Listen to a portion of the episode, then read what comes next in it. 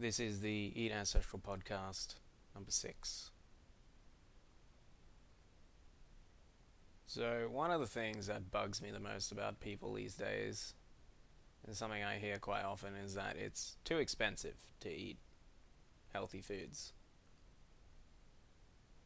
Now, I think there's a way for us to work our way through this problem and come out the other side. I think it starts with us talking about how we've become very habituated to paying cheaply for our food and even to seek it out and to make a lot of our purchasing decisions based on the shelf price. But I think this kind of behavior comes at a rather high price, notably to our personal health, to public healthcare systems, and to the health of our ecosystem. So, one of the first things to ask ourselves here is Does the shelf price, the price you pay at the checkout, reflect the total and true cost of that item? Now, when it comes to cheap, quote unquote, food, the short answer to that is no, it is not being paid for at the checkout.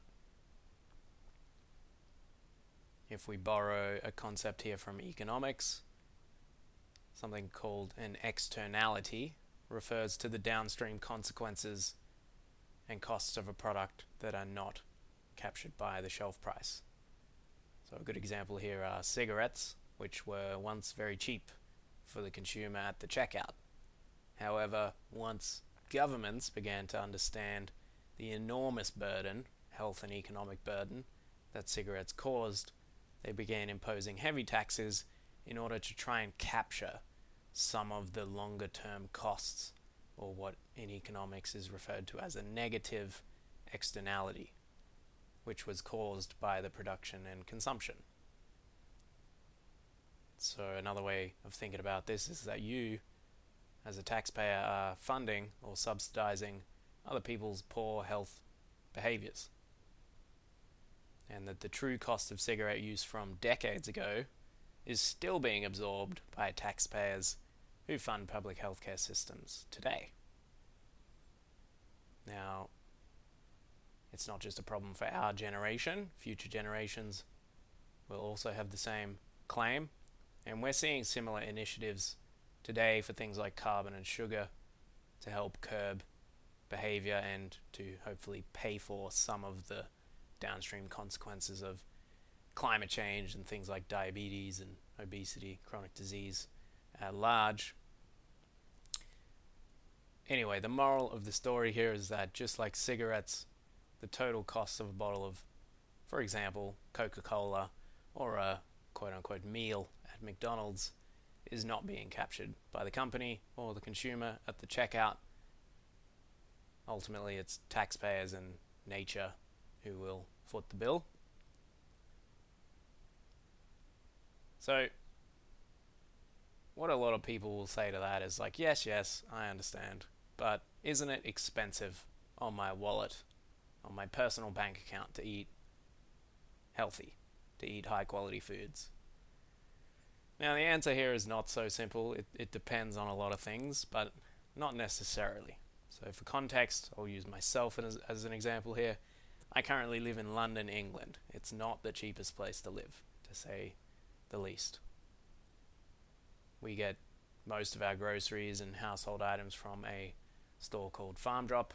I'll put the link in the show notes, which is an online store dedicated to working with small scale food producers and provide ethical, sustainable, high quality options to consumers. Now, on the surface, it's not quote unquote cheap, as the prices are much higher than most supermarkets. This is partly because the farmers get a fairer price, the employees are paid a living wage, they're not leveraging economies of scale, and so the prices reflect more appropriate costs for the production and distribution of high quality food. But even then, I don't think the food is that expensive. now, again, expensive is a relative term dictated by our budget and our perceptions, things like our buying history, the market price, our understanding of food quality and thus the value we place on it. But I'll try and bring this down to more absolute terms. Here's a common irony I've come across people decrying these quote unquote extortionate prices of services like Farmdrop, but then they're seemingly happy to turn around and pay more elsewhere, even for stuff that is so low quality then we don't even consider it real food. So, I've got a case study here for us to run through the price of quality food versus fast food. And if you want to see some extra details, the mathematics, to check my numbers, again, check the show notes. I'll skip a few of them for the sake of this audio, but to give you a rundown here, on Farmdrop, beef mince, beef mince ranges from 10 to 15 pounds per kilo. If we take their dry aged, free range beef mince, which sounds rather fancy, at 10 pounds 50 a kilo, a kilo will give us four servings, so you're going to pay two pounds 70 per generous portion or serving of beef mince. Now, let's say we're not carnivores. Let's say we add a serving of butter, organic carrots, organic broccoli, and some pesticide free potatoes to our plate. If you tallied up beef mince plus butter plus carrot, potatoes, broccoli, equals a total cost of £4.53 per home cooked meal. So less than £5, organic, local, sustainable, and all that. I don't think that's too bad. The only catch here is that you have to cook it yourself. But in terms of the price, quite reasonable. Now, if your priorities lie elsewhere and you quote unquote don't have time to cook, then you could order something quote unquote cheap instead. Now, at the local McDonald's, a quarter pounder deluxe meal, which comes with a burger, fries, and soft drink, will set you back £5.39 and remember, you're lazy and you don't have time, so this doesn't include the delivery fee. £4.53 for the home cooked meal, £5.39 for the McDonald's. Seems like home cooked meals can actually work out to be more cost effective than buying pre made foods, even some of the worst and very cheap kinds. And recall that the total cost of the home cooked meal is actually being captured by the shelf price and thus paid for by the customer, which is unlike the fast food option, which has a lot of externalities, the downstream costs and health consequences associated with the production and consumption. So, corporations like McDonald's are leaving many of these costs to the taxpayer, healthcare systems, and our ecosystem to absorb. But anyway, back to the objective budget side of things. Good food is not necessarily that expensive. It costs what it should cost. I think five pounds for a meal is quite reasonable, and I'm very happy to pay that. Now, if you're happy to pay extra for pre prepared meals, that's fine, but please don't moan about how quote unquote expensive or extortionate it is to buy quality whole foods. It's simply not true our priorities more than our budgets tend to dictate our perceptions around the true cost, value, and what is a fair price for food.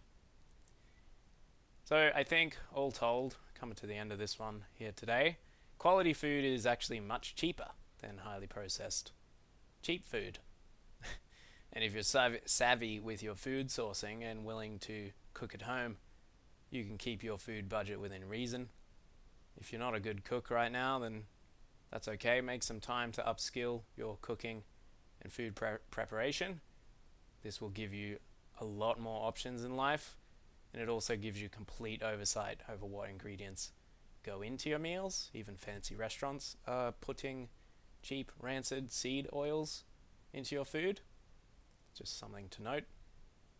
So, anyway, quality food costs less in many, many ways especially if we consider the long term Im- implications. Nature will be less burdened by our waste products and ignorance. Healthcare systems will be less burdened with another patient, and families will be less burdened with the psychological trauma of losing loved ones to preventable diseases? What is the cost of that, I ask? So these are some of the hidden costs that do not factor into most shelf prices of cheaply available food. Now you know. So I hope you got some value out of that. My name is Ben. You've been listening to the Eat Ancestral podcast, and we have been talking about the true cost of our food choices. Until next time, take care.